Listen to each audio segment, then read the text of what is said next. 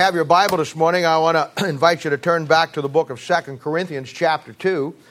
Uh, for those of you that maybe uh, you're visiting today, we're in the book of Second Corinthians, and uh, our church now, where we're at, is you know really at a place where uh, you know we've really started to develop uh, the ministries of our church. God this year has just given us some tremendous opportunities, and it's been a process that we've started really from uh, we, when we started the church, and we have just been working through that process, and now, you know, it's all coming together.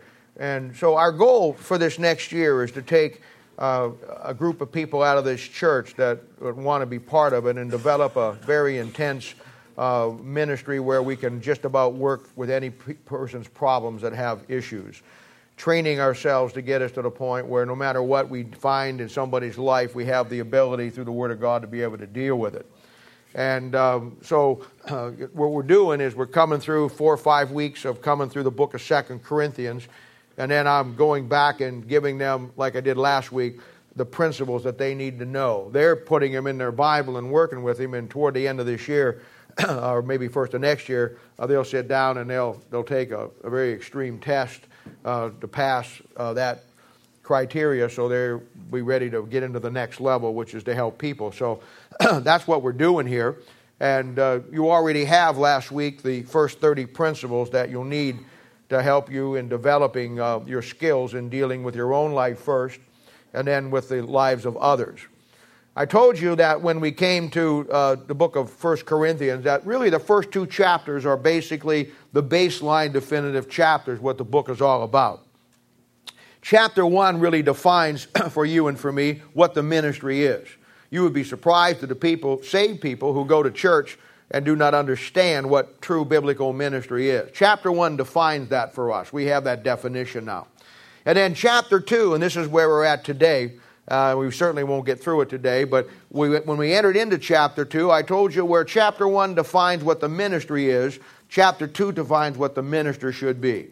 And now we're looking at our own personal lives here. These are two key chapters in this book that really help put everything into perspective.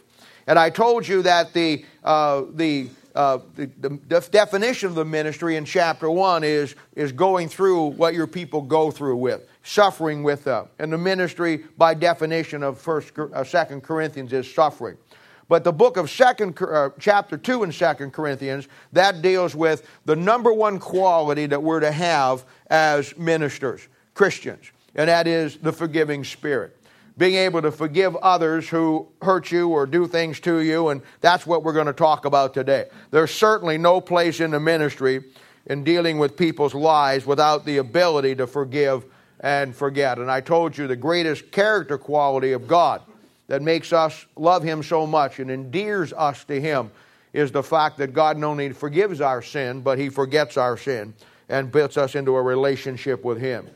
And I want to talk to you today about some other key things that will help you get past those emotions in your life, the things in your heart that keep us from moving forward. You know, I, I told you one of the principles is the fact that we are always to examine ourselves. Examining ourselves is a great reality check. Many times we spend too much time examining the lives of others instead of examining our own life. But examining yourself is so key. It's key because in our lives, in dealing with the lives of other people, you always got to have the right perspective. You always got to be see in any given situation. You always have a, a great benefit and an asset to you when you can look at things and see the problem not as it appears, but as it really is. That is so vital, and you'll learn to do that in time.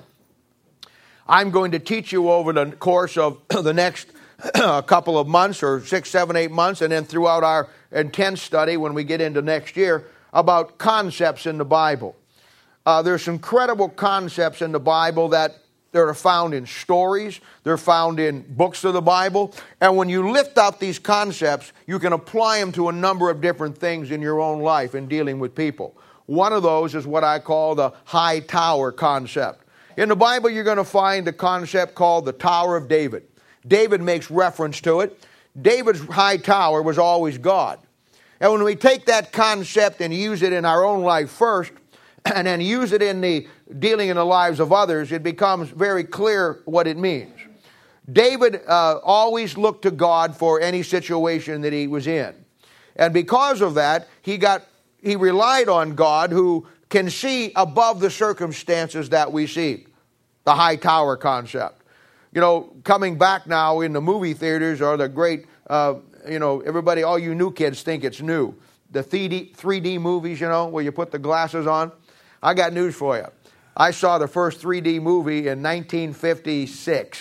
Uh, that's when they come out. They haven't been out for years and years and years, and now they're making a comeback. And I remember it just as I only the cardboard glasses back then. It was much more primitive. But the first 3D movie that ever came out was The Creature from the Black Lagoon. And I remember going and see that with my mother, and uh, and she had, she was big on those kind of movies. And I remember one time she took us to see, and this is still on many times, The House on the Haunted Hill with Vincent Price.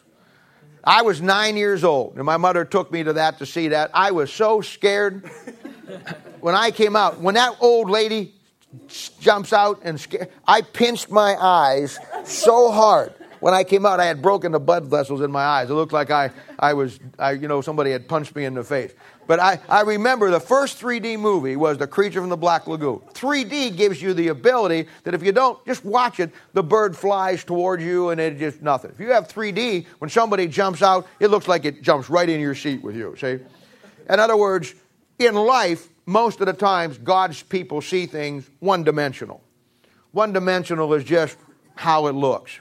Three dimensional gives you the ability to see not how it appears, but how it really is. And God, who has the ability to look over the obstacles in life, God sees higher than we do. God understands things to a greater degree than we do. There's never a time with God that in any given situation, He does not understand the full impact of what's going on. Hence, for you to have that ability, you have to get into a high tower. And that high tower is simply God sees over the obstacles of life. And when you and I begin to use His principles of the Word of God, it gives us the same benefit. We begin to see things from a three dimensional aspect. And we begin to see things not how they appear, but how they really are. And you know, forming an attitude of forgiveness that's what we want to talk about today. That's very key and crucial in every aspect. Handling issues and learning to forgive others in them. Now, I don't know if you know it or not, but what we all need to do is put forgiveness in a perspective. We, you hear all the definitions and you hear people preach and pastors preach on forgiveness all the time. I'm going to give you today the absolute bottom line, fundamental, key doctrine that needs to be behind our ability to forgive. And when we're finished today, you're going to go out of here, if you're paying attention, a little smarter, a little richer, and a little more in tune with where God wants you to be. And what we're going to try to do is form that attitude uh, of forgiveness. You know, I don't know if you've ever thought about it. But when you talk about forgiving people and putting forgiveness in a, in a perspective, there's really three things that we always had to guard in our life about getting, getting uh, uh, an attitude toward people. And it can happen to all of us. If you don't guard these things and put these three things into your life and become aware of these and have the perspective on these, you know, it'll it, you'll fall right into that trap where you start to uh, get to the part in your life where you don't have the ability to forgive. And when you understand these three things, it, it kind of sets the basis for why you should not hold grudges against people. You know, sometimes people will, uh, sometimes people will hurt us, and that's what happens. It really. Somebody says something to us, somebody does something to us, somebody, you know, says something about us or whatever, or somebody hurts us in some way. And when you stop to look at these three aspects I'm about to give you, it begins to form the basis of why you and I should never be in a position where we can't forgive somebody. It forms the basis of this great doctrine I'm going to talk to you about today that shows you why you and I ought to have in our lives the greatest single character quality of God, and that is His ability to forgive. And I'm, I to talk to you about that. You know, sometimes people will hurt us simply because we allowed it to happen. We want to blame other people for doing something to us when the truth of the matter is we let it happen. Sometimes we put ourselves into situations that we should have never been in.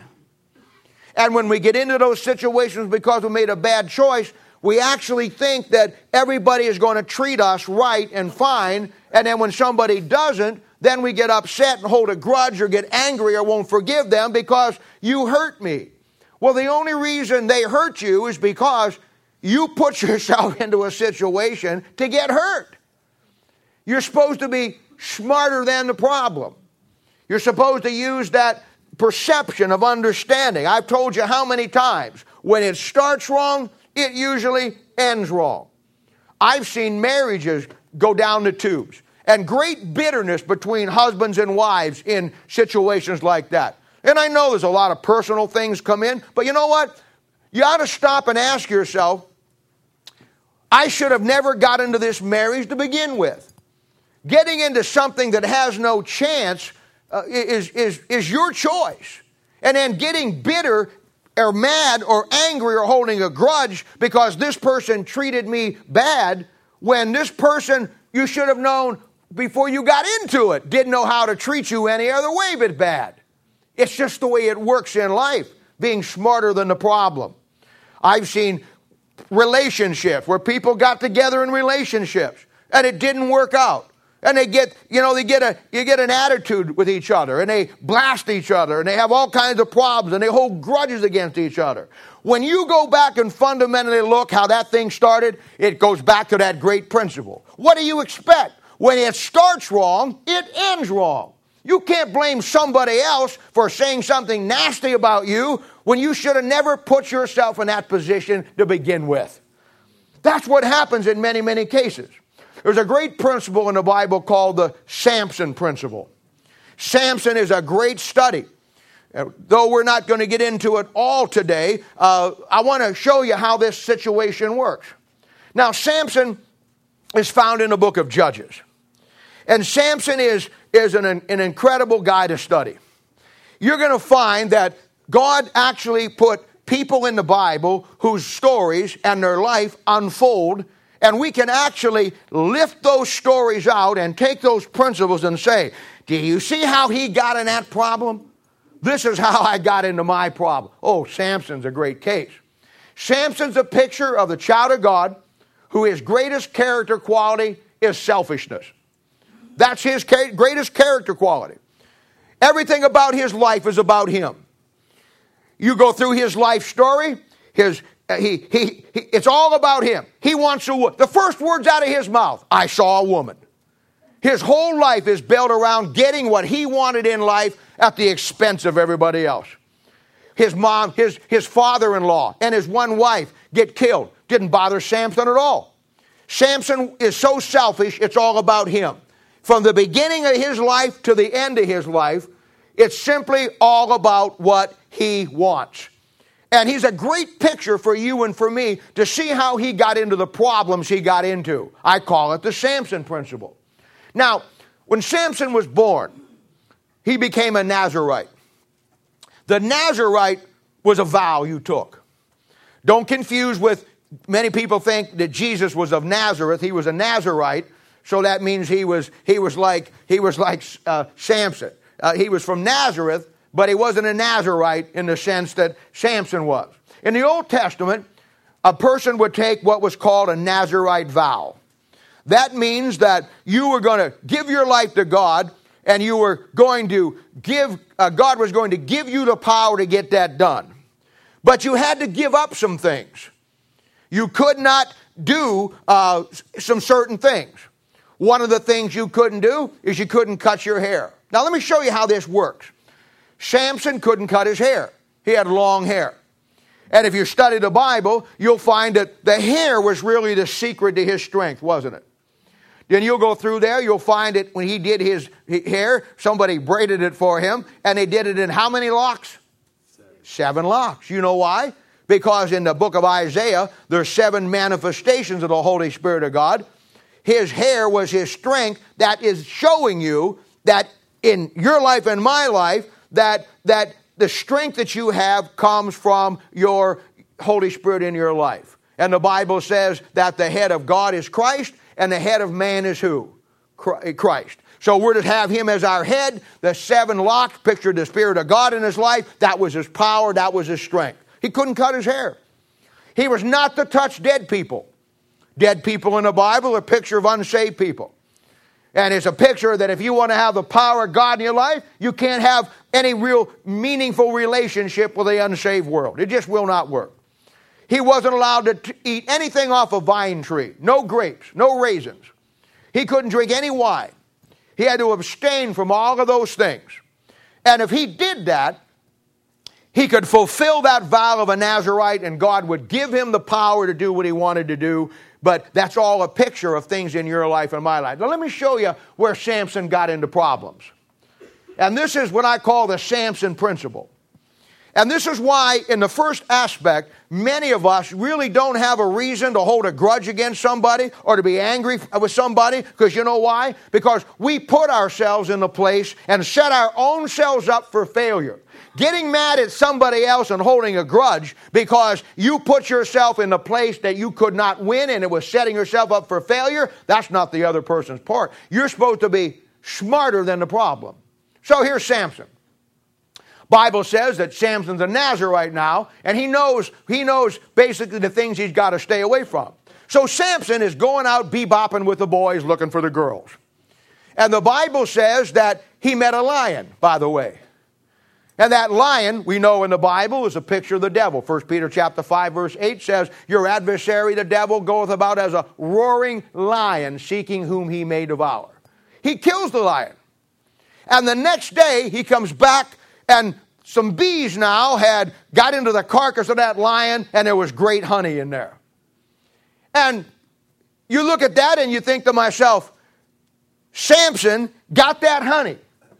But when he got that honey, he touched the dead carcass of an animal, and now he broke the vow. Now, here's another good point.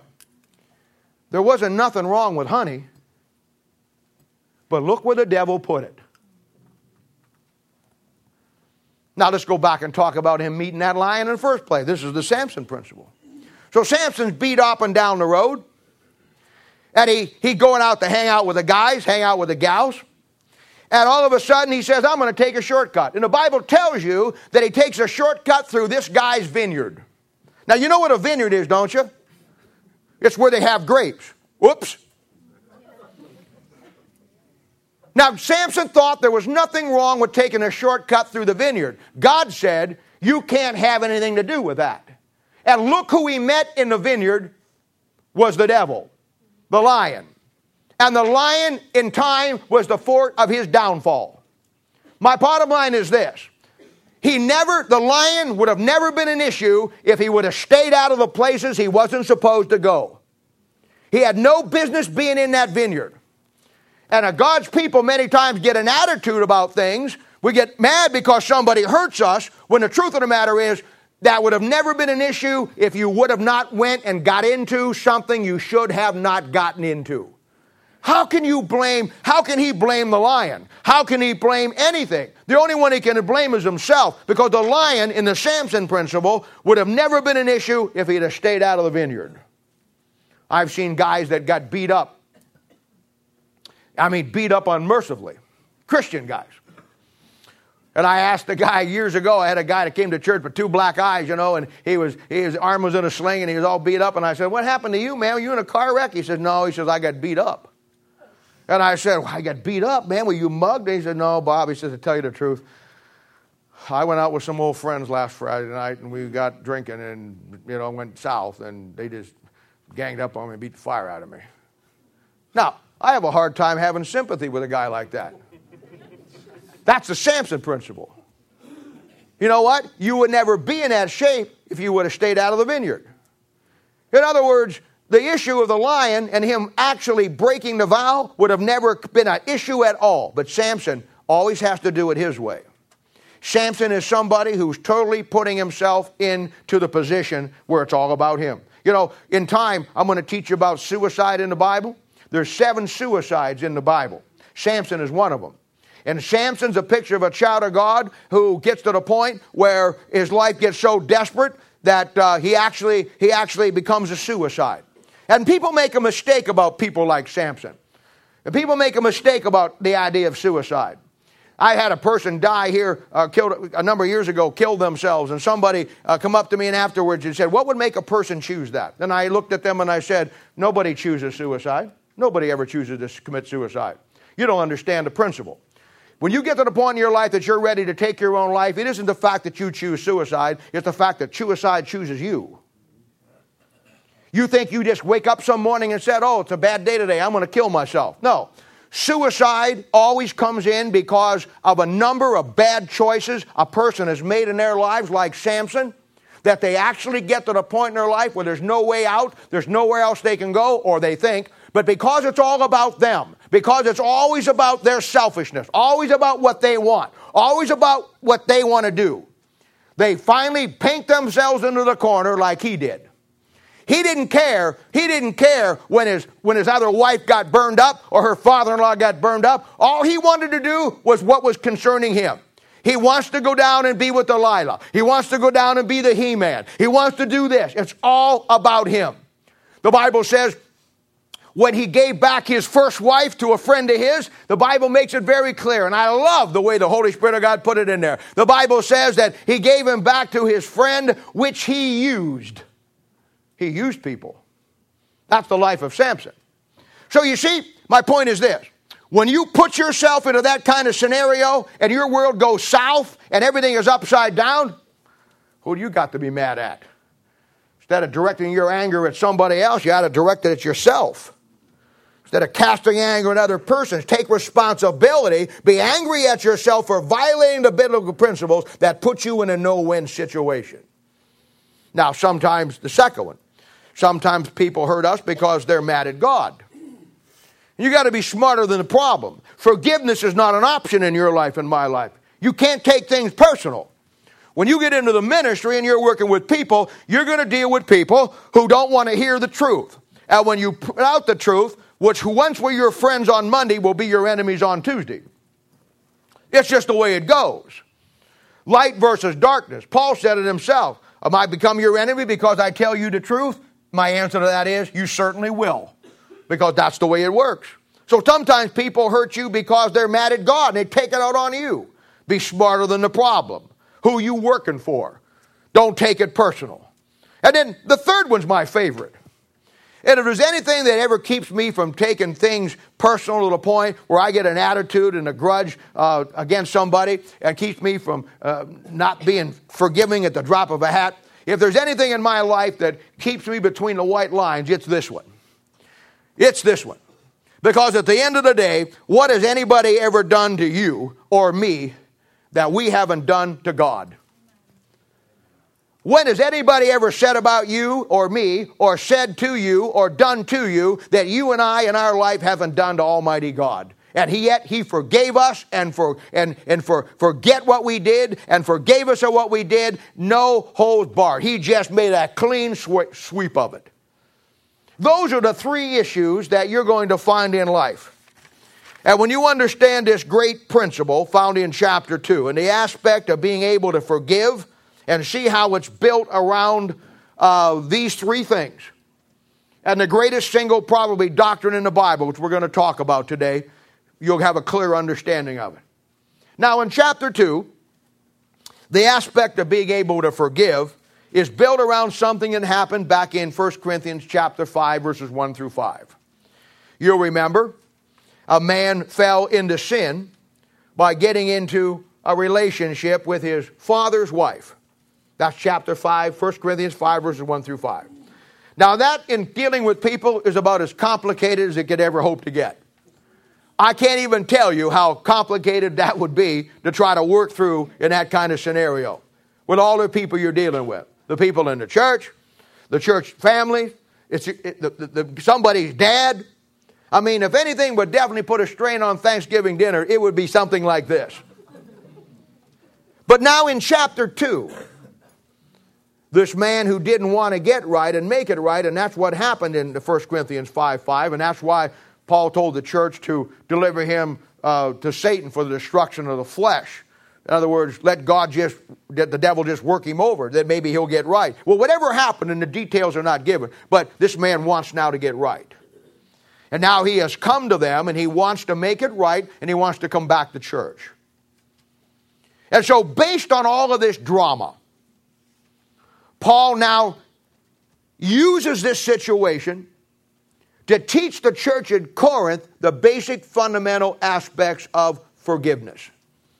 Paul never uses, never misses an opportunity. And you want to remember, real biblical counseling, real biblical dealing with people is basically helping people learn God's lesson through their adversity. That is the job of the church. And so, based on all of this, Paul now uses the situation to help this church understand the basic fundamentals how to do it. But at the same time, and oh, this is where it's a great book for us. He gives us a model by what he says and what he tells this church to do, that this is what we're supposed to do. Now, in this chapter, we find the greatest, as I said, single concept on our ability to learn and to forgive like Christ does and how to forget. And boy, if you're going to ever get to that point in your life where you deal with people, this is a lesson you're going to have to learn. This is an amazing chapter built around one of the hardest situations that you'll ever have to deal with in the ministry to bring this guy back, forgive him, forget what he did, love him, and then move on with it. Now, I want to begin reading here in chapter 2, and I want to pick it up in verse 5. He says, But if any have caused grief, he hath not grieved me but in part, that I may not overcharge you all.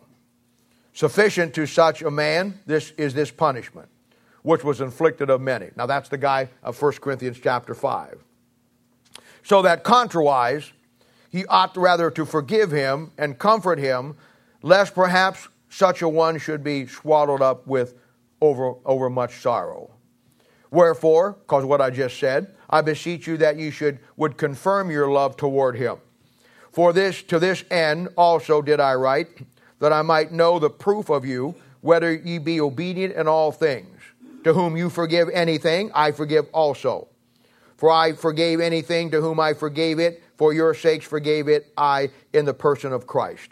Lest Satan should get an advantage of us, for we are not ignorant of his devices. Now, Father, help us today Help us to glean from this. Lord, take the men and women in this church who, in their hearts right now, and I don't even know who they are, don't want to know who they are, but the people in this church who want to get to that next level and to be uh, used effectively, who, who, who have the appetite to touch other people's lives with their lives who have the basic skills to be able to take any scenario, no matter what it may be. And after learning the principles and learning the high tower concept, learning the, the Samson principle, learning the Solomon principle, learning the Hezekiah principle, all of those concepts and principles that you've built into your word.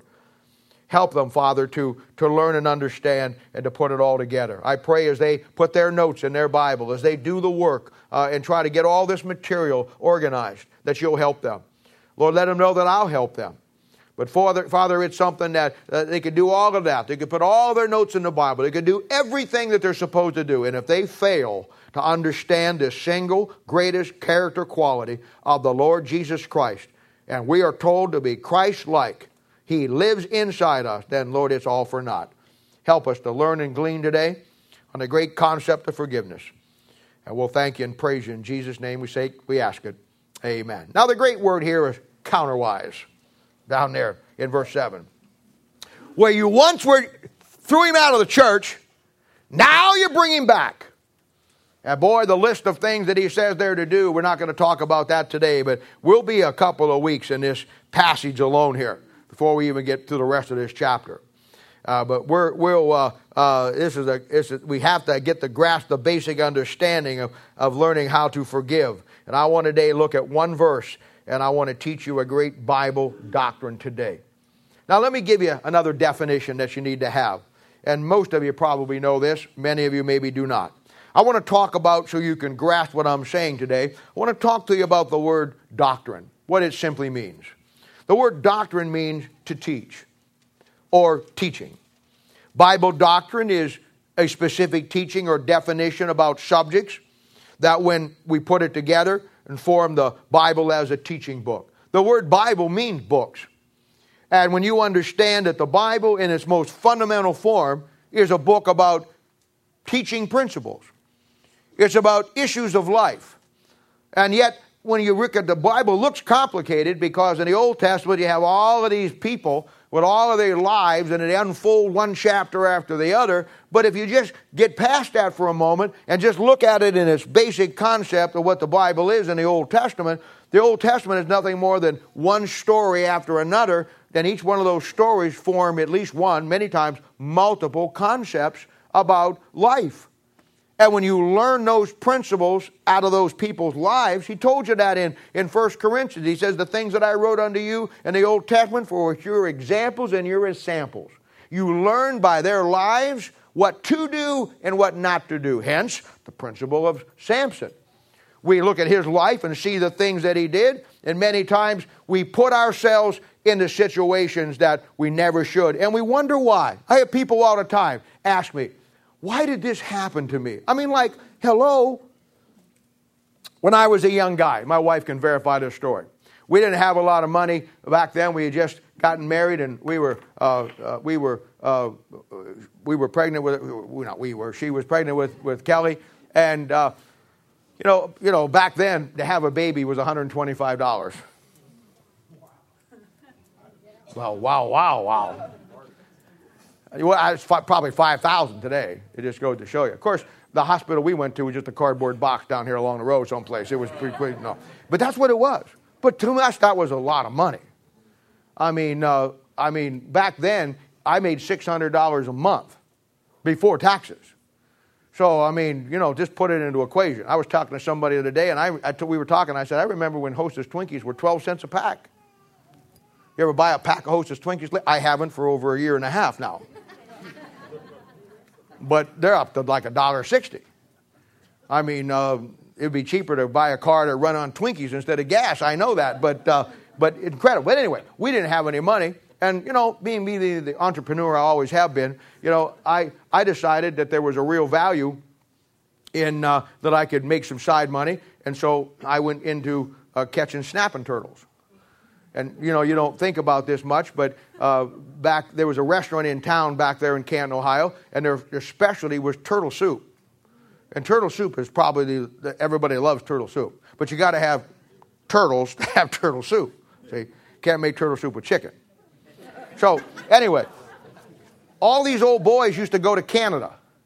And they would come back, they would do for one thing. They'd go up there and fish for two three days, and then they'd buy, they'd, they'd get 500, 600, 800 pounds of snapping turtles. And they put them in a big thing and they bring them back and they butcher them and they'd sell them to this restaurant. Well, they all were died or too old, couldn't do it. And it was becoming a lost art. So I asked this guy, Bender's Restaurant, I asked this guy, I said, could, uh, could you be interested in, in turtle meat?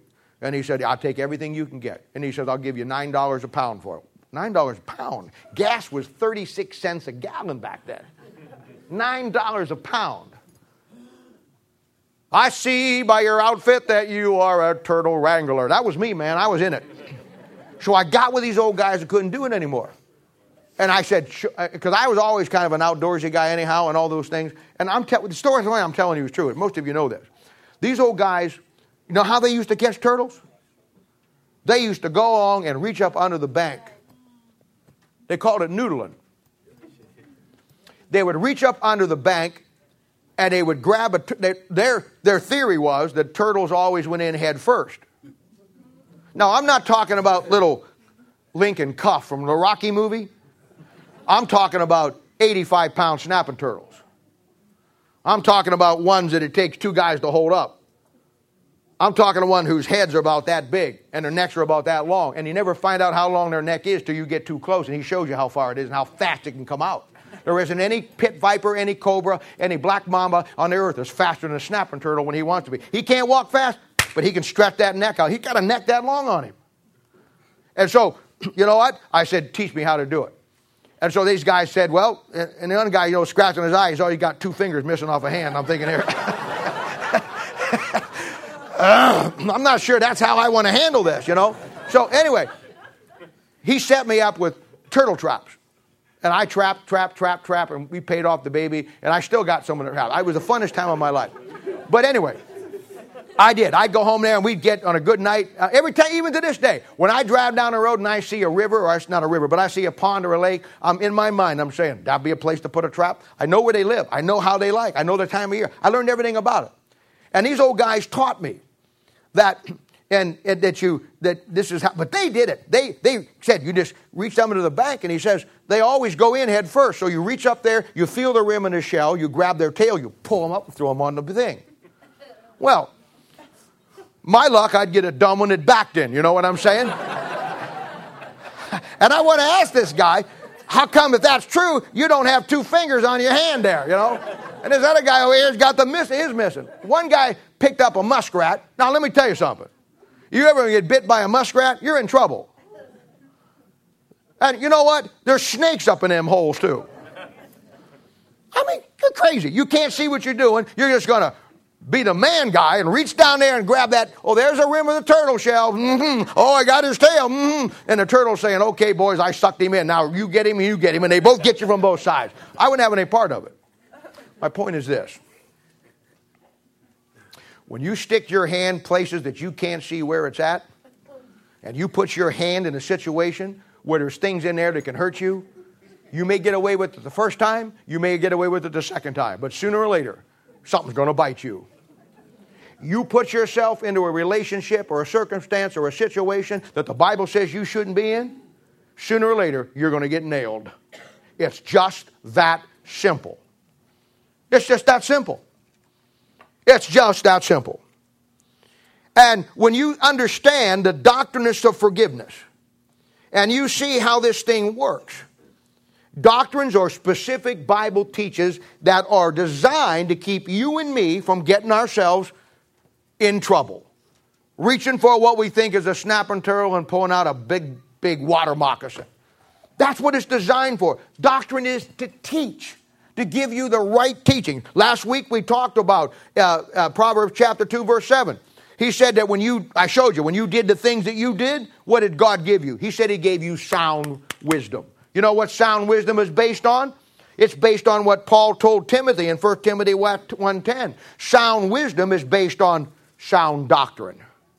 When you get the teachings of the Bible in your life, doctrine is important because it will always form the foundation of any Bible teaching that makes a Christian or a church strong. And the mark of the Laodicean church today is the aspect that they have no doctrine. That's where it's at.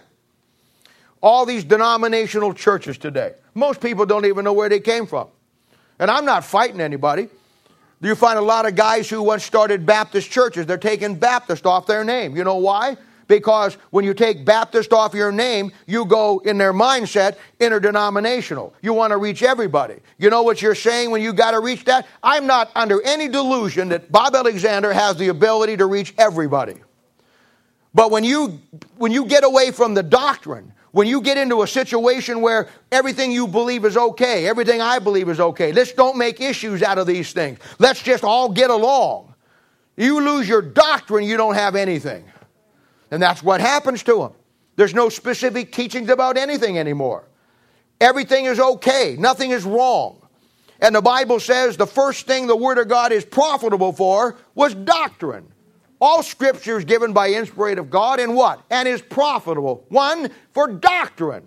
You got to know what is right and what is wrong. You got to know what God expects and what He says. The idea that everybody in every church is going to believe the same thing is, I don't know where you get that from. It has never been true in history, and it will never be true in any place in, in time. When you get into the Bible, you'll find it is the doctrine of man. That's the teaching about man you'll find there's a doctrine of eternal security.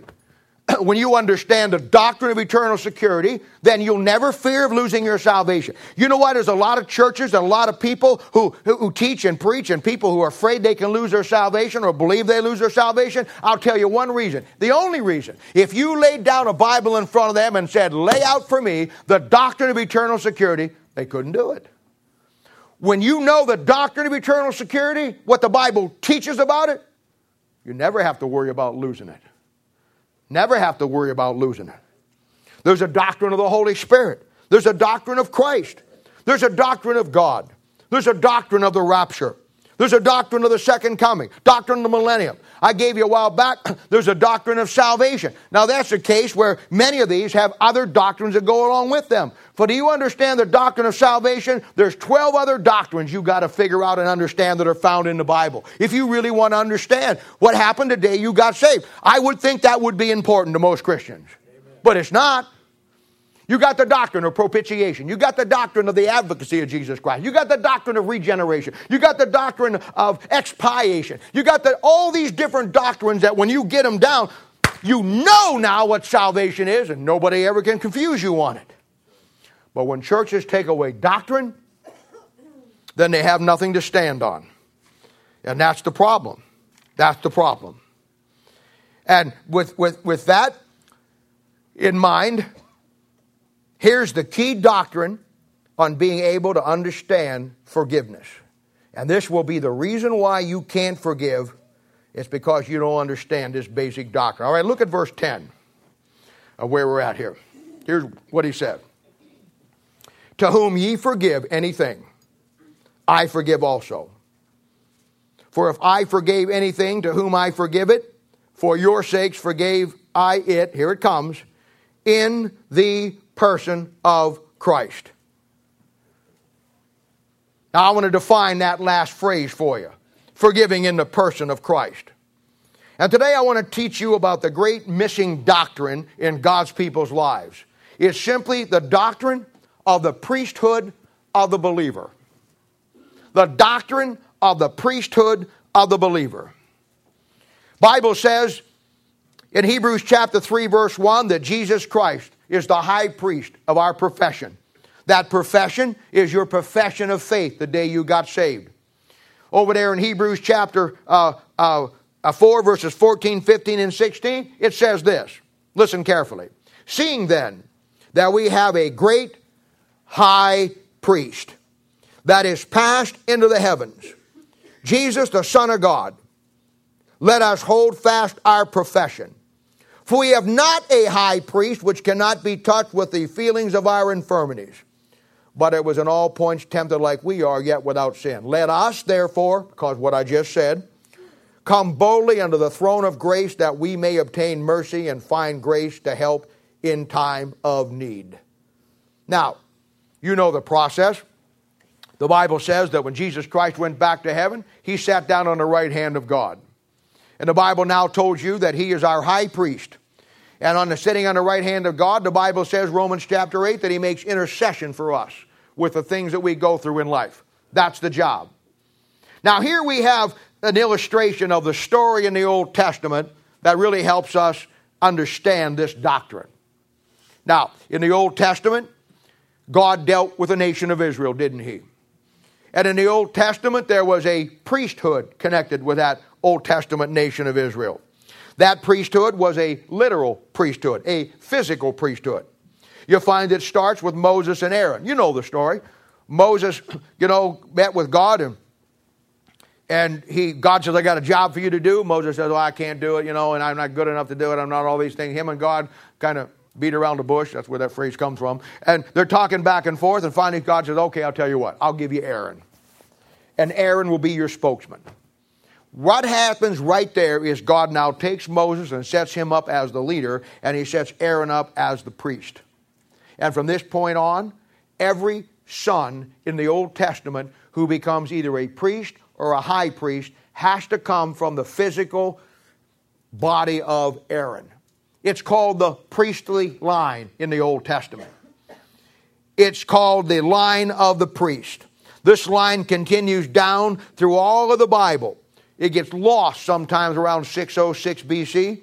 And this is part of the problem that the Jews have today. They don't understand and cannot find the genealogy of the true priesthood. So they're pretty much in the dark. They will find it here pretty quickly when the tribulation starts, but right now they can't.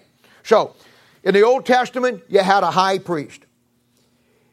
He had literal fleshly blood sons who became priests that assisted the high priest in the ministry to God's people within the nation of Israel. As I already told you, that tribe was part called the Levites. It comes from Jacob's son Levi.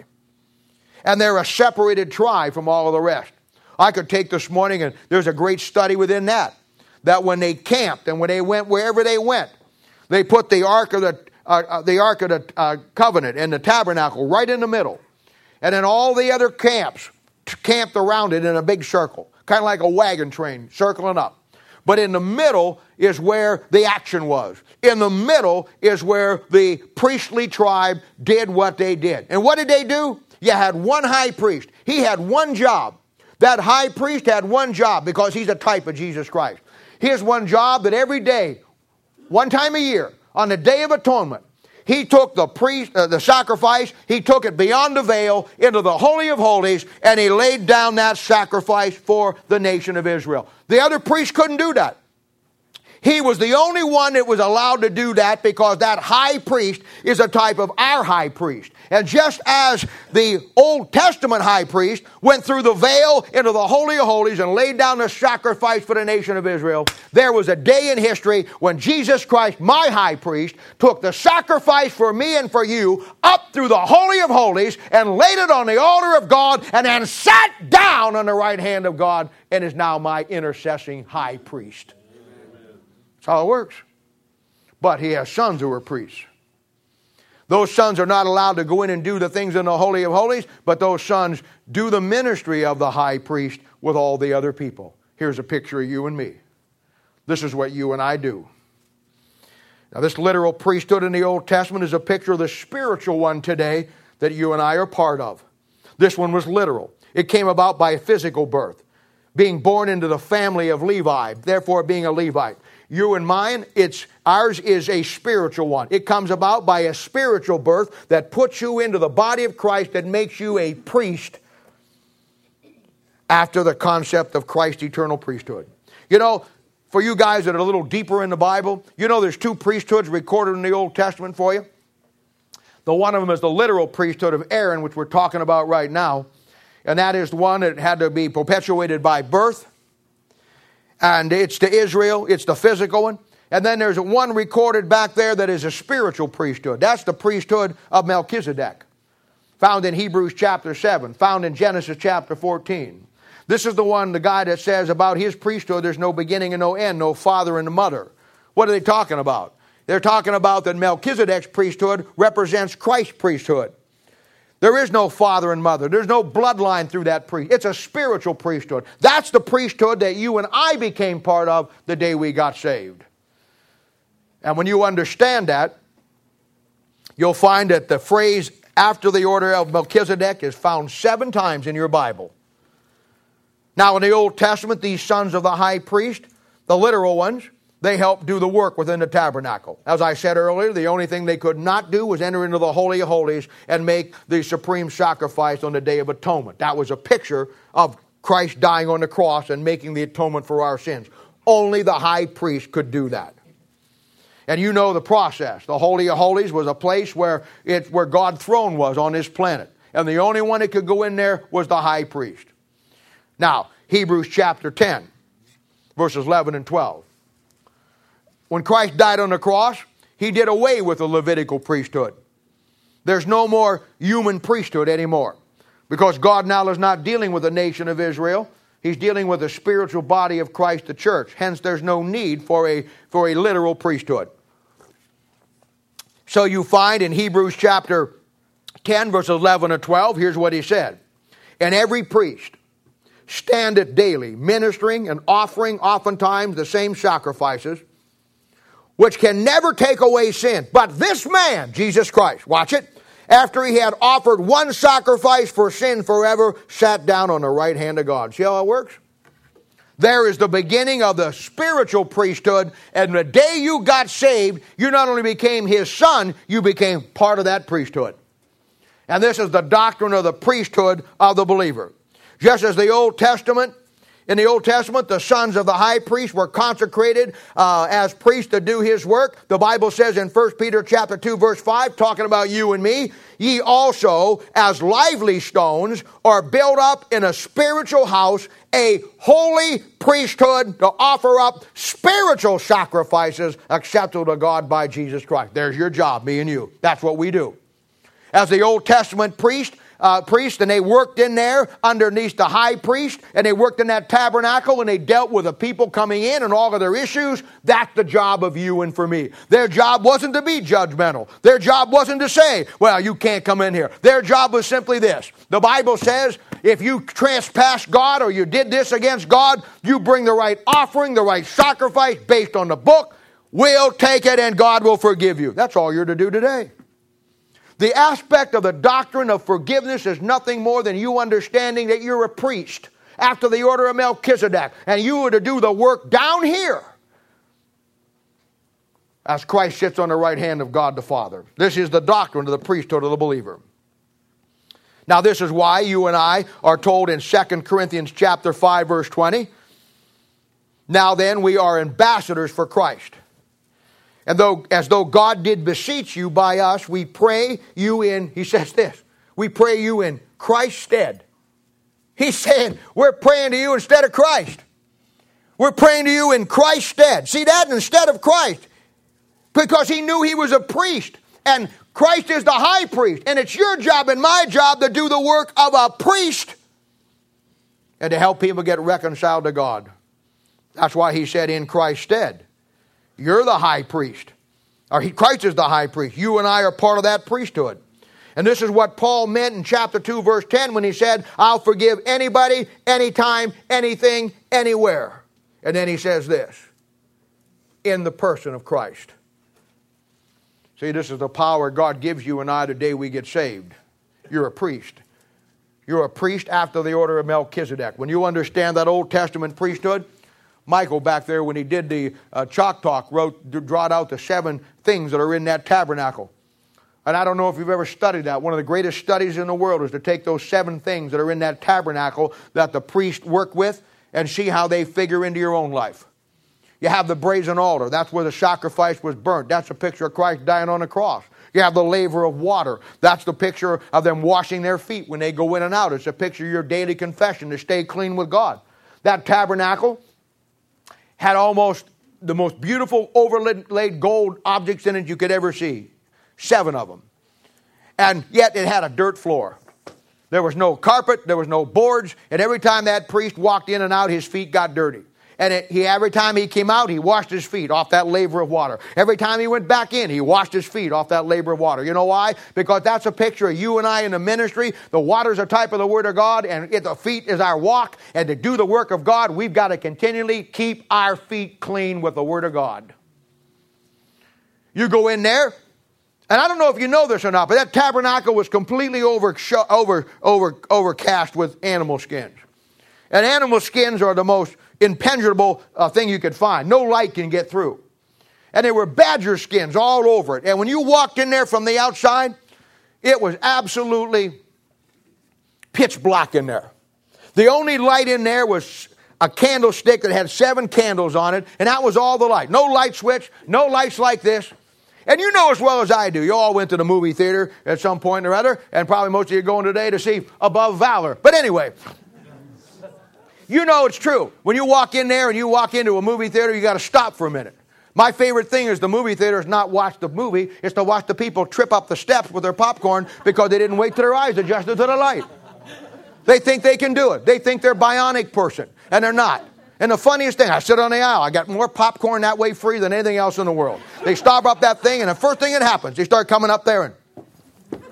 Why? They didn't see the step. Why didn't they see the step? Because they didn't stop and say, wow, coming out from the outside into the inside, I better just hold up for a minute here so I can see what's going on. They don't do that. But that's what happens when you get saved. You know what you do? You come out of that, you come out of that, you come out of that glittery light of the world, and they walked into that tabernacle, the priest had to stop for a minute.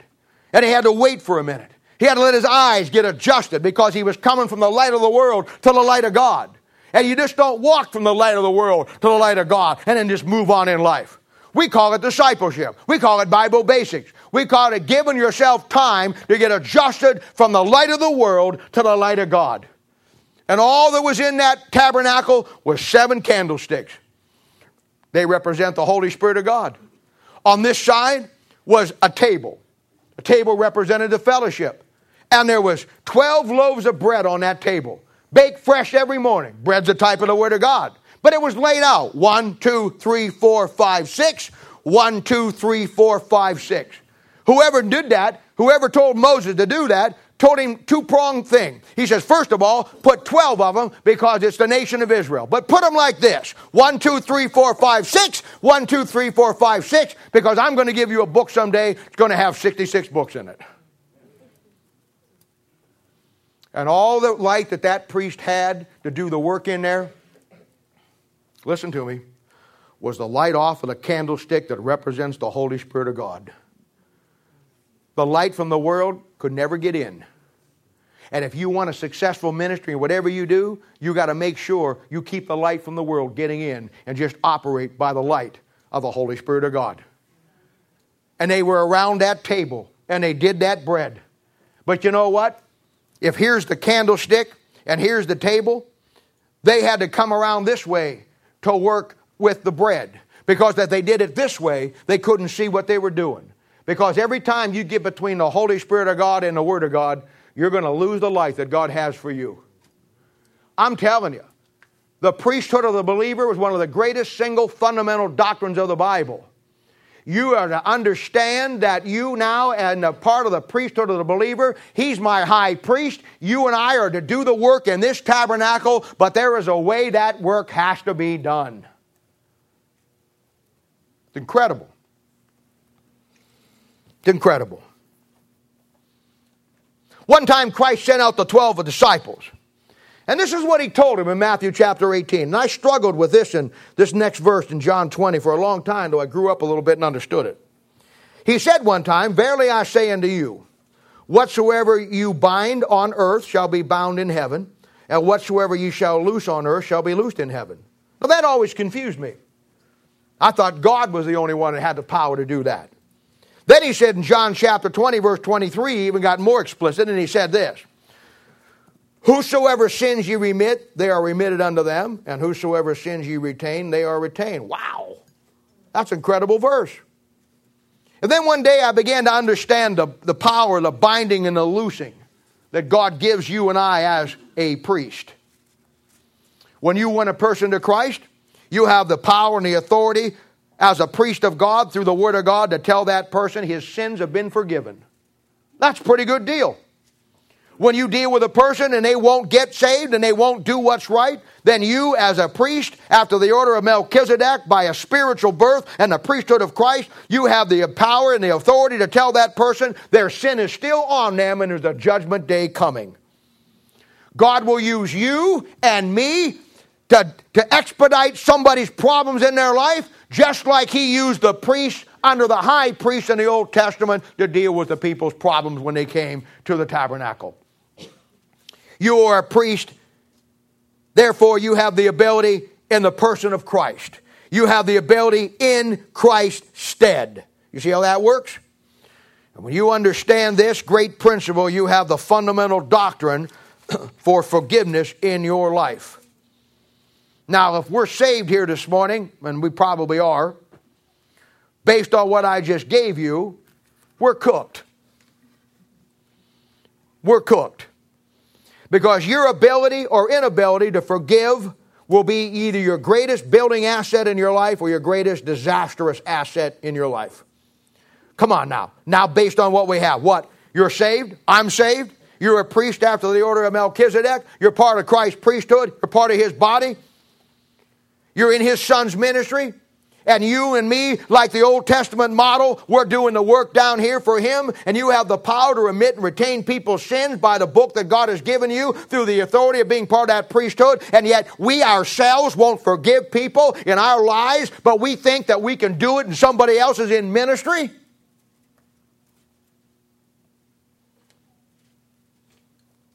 I'm telling you, the greatest single principle that one of the greatest single principles you learn about dealing with people or training people is simply this.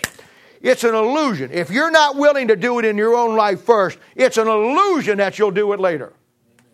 It has to be done in your life. You have to recognize and understand the doctrine of the priesthood of the believer. You are a priest after the order of Melchizedek in Christ's priesthood. He's the high priest. You were left down here to magistrate that priesthood in the lives of people to bring them forgiveness.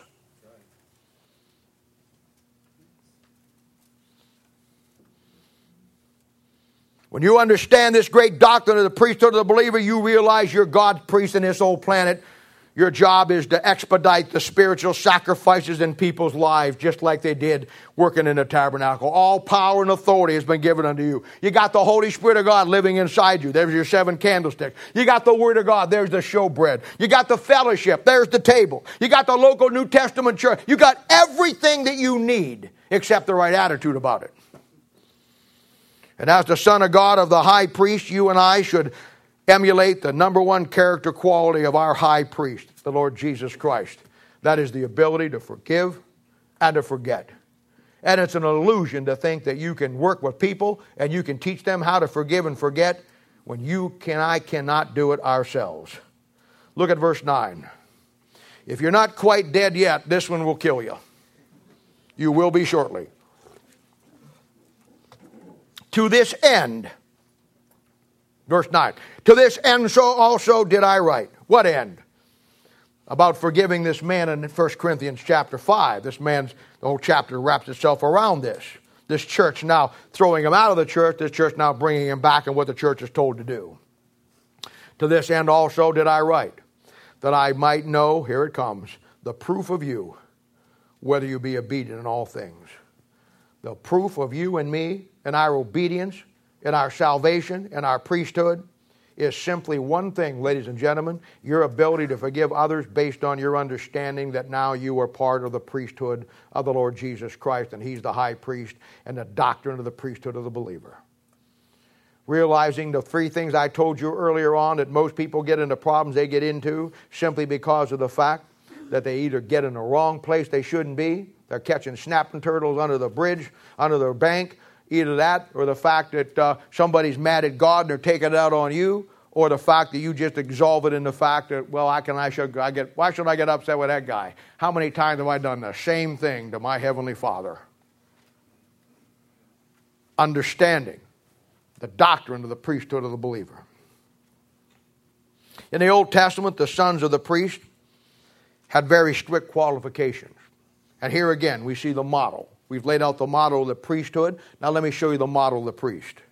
We now know that in the Old Testament there was a tabernacle, that's a picture of our ministry. There was a high priest who went into the Holy Holies, that's Jesus Christ. And there's priests who do the office of that for the high priest, that's you and me. We know that now. We see now the two priesthood, the Old Testament literal one and the one after the order of Melchizedek. All right, now let's look at the priest himself very quickly and see their strict qualifications. First of all, Exodus chapter 28 says that it has to come only from Aaron's seed. You see, there's a difference in itself. John chapter 1, verse 12 and 13 says, he talking about Jesus, he came, he came into his own, and his own received him not. But as many as received him, to them gave he power to become the sons of God, even them that believe on his name. Now that's you and me. Watch how it happens. Which were born. Here it comes. Not of blood. That's Aaron's priesthood, you see. Wasn't born of blood. Nor the will of flesh. That's Aaron's priesthood nor the will of man. That's the old physical priesthood. Watch this one. Which were born, not of blood, nor the will of flesh, nor the will of man, but of God. It's the spiritual one. It's the spiritual one. You'll go back there in Exodus chapter 28, verse 40. You'll find that the high priest, the high priest now, he had a special suit of clothes that he wore. It's elaborate. Every piece of that garment means something. We don't have time to get into it today. But he wore a special suit of clothes. Oh, but you'll also find out in that passage that his sons wore the exact same clothes. You know why? Because in a long and a short of it, those clothes the high priest wore were a picture of Christ's glory and all that Christ has, and God's sons wear the same glory and the same things that the high priest does. It's a picture of getting Christ's righteousness. It's an incredible study one we will never do justice with today, but just so you grasp the concept of it. There were three fundamental aspects that the priest's job had to do in Exodus chapter 28. Don't know if you ever saw it before. Three fundamental aspects of the priest's job. In verse 12, he was to carry the burden of the people. Oh, that's a good one. That's the job of you and me. You that are strong out to bear the infirmities of the weak. That's what Paul was trying to get across to them over there in 1 Corinthians chapter 5. Hey, everybody makes dumb choices. Just because, I mean, you don't think good people make bad choices? They do all the time. Yeah, I know there's bad people out there that continually make bad choices because they're bad people. But in many, many cases, if not most of the cases, that's not true. Good people just do dumb things because we're dumb. I don't know what else to tell you. And the aspect of the priesthood was to restore that. You're going to find that there's two kinds of sacrifices in the Old Testament there's a sin offering and a trespass offering. The sin offerings were sins against God, the trespass offerings were sin against man. And they brought him into that tabernacle. The priest dealt with it. He told them what the book said to do. They brought the appropriate sacrifice. It was taken care of. In your life and my life, dealing with people, we're going to deal with the same things. We're going to deal with people who sin against God, and we're going to deal with people who sin against other people. And you deal with it the same way as a priest. You take the Word of God, you lay out the principles, you show them what the Bible says, and then you expedite that concept where they deal with their problem. That's how it works. It's not hard once you see it, but you have to understand this great concept. So, the three fundamental aspects of the priest's job first, verse 12, was to carry the burden of the people. The second one in verse 29 was to guard his own heart with God. See, he had some things that he had to do to stay that thing that God would continue to use him. And the third thing in verse 31 uh, through 36, or 35 and 36, he had to guard his mind. Just exactly what the Bible says you and I have to do. I'll tell you something else. In Exodus chapter 28, verses 19 and 20, there's an interesting thing. Those chapters deal with the consecration of the priest. This is what I harp on all the time. I, I, I you know, I, I just beat this into you guys. I, I, I just, I, I ride you on this. I just keep it before you all the time. I ride this thing in you like a rented scooter, man. I just keep putting it into your life. Keep putting those principles in there you got to realize that there has to be a consecration of the priest. He just couldn't do whatever he wanted to do. He was separate from everybody else. He had certain things that he had to do. So you find there in chapter 28 that, that when they had the consecration of the priest, they anointed him with oil, picture the Holy Spirit of God in your life. Then the Bible says they took the blood of a sacrifice and they put it on the tip of his right ear, the tip of his thumb, and the tip of his big right toe. And that shows you in picture, in form for you and for me, the consecration of the believer from head to toe. Consecrated on what goes in your ears, consecrated what you do with your hands, and consecrated under the blood where you go with your feet. That's the consecration of the believer. What you hear, what you do, and where you go.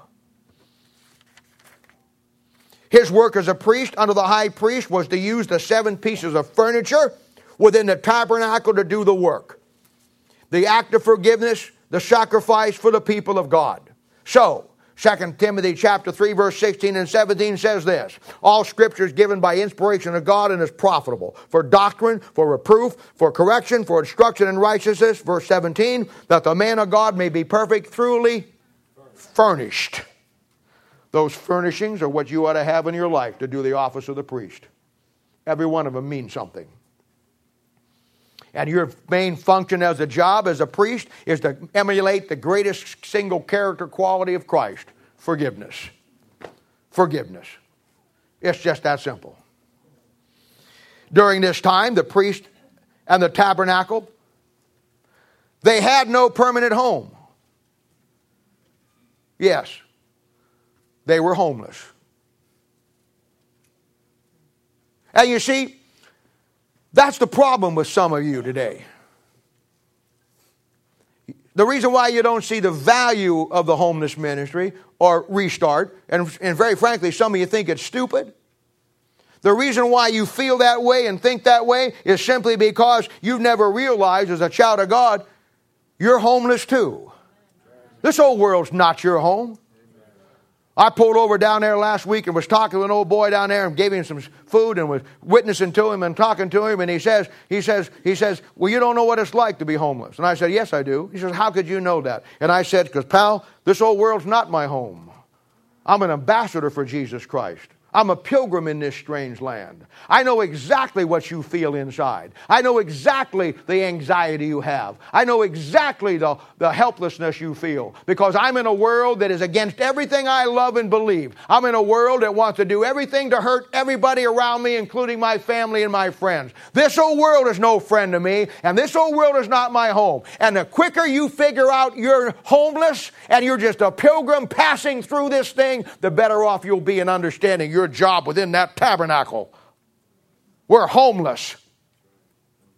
You just ain't never figured it out. Your home is this world with all its trinkets. And the concept of the priesthood of the believer is the greatest single thing. You know, I love our kids today and I enjoy our kids. And I want all of you kids to grow up working with me in ministry. But I watch something with you kids, and this is not a criticism, it's very cute. But what I see in you, you're a great, you know, the Bible says, out of the mouths of babes, you know, my word has been perfected.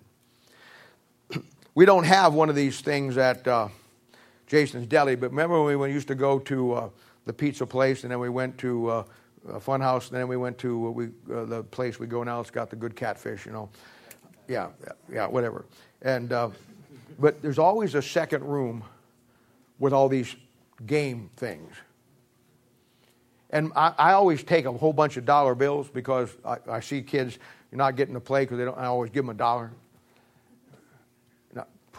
I just blew that. I'll have to have two hundred dollars when I go to playing ball this year. All the, this not the thing to say on Kids Sunday. That was stupid, Bob. I used to take money with me to go to those places.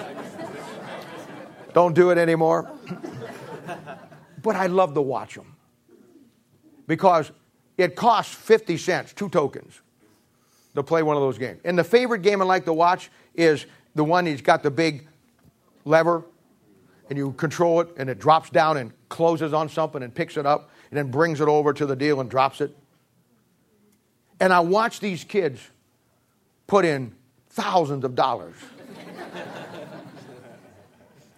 Both of my grandkids have spent all of their college money and I watch them. And it's just, it, you know, and the games are rigged. You got to be a engineering genius to figure it out. And you know, and they go over there and and they they'll, they'll put money in. They'll come down. They'll drop it. They'll pick it up and and and it, it'll fall right before it goes down. They'll give that put more money in. Come back around again. Try something else. They want to. They put things in there to really bait you. Watches. They don't work, but they look great radios, CD player. You're never going to pick one of them up. But that's how they get you in there. And those kids just kept putting their quarters in. And then I watched it. My own kids, uh, my little, uh, uh, not Macy, but uh, Kenzie was great at it. And she got this thing, and uh, she got whatever it was, a doll or something, and she brought it over, and it fell down in the chute and came out the thing. She was the happiest person in the world. And I thought to myself at that point, boy, if that is not a picture of most of God's people today. She spent $4.58 and 45 minutes of her time to get something that she could have went to Toys R Us and bought a box of them for a buck. but that's what we do. We put so much energy and time and money in the things that absolutely have no value.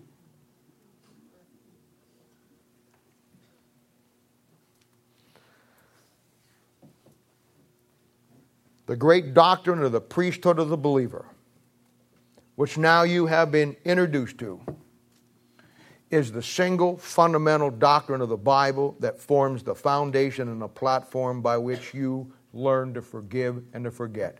How could ever heaven ever reconcile?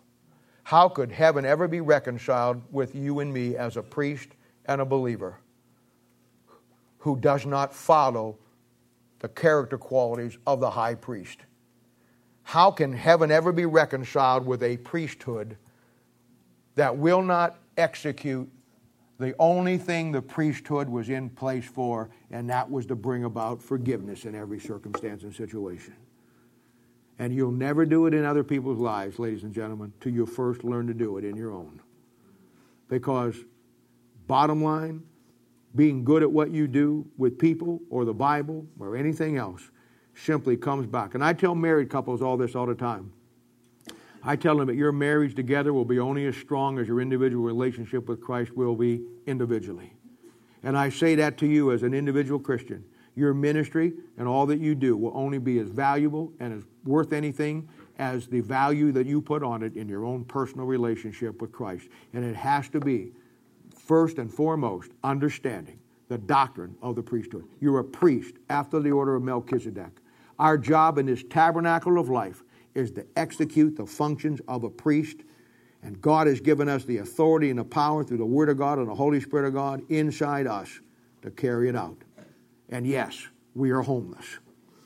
This old world is not our home. You should look at life and everything in it from a totally different perspective after today, but you won't because I still see you over there at that machine putting in quarters, buying stuff that don't mean anything. Let's pray. Father, we thank and praise you for the Lord Jesus.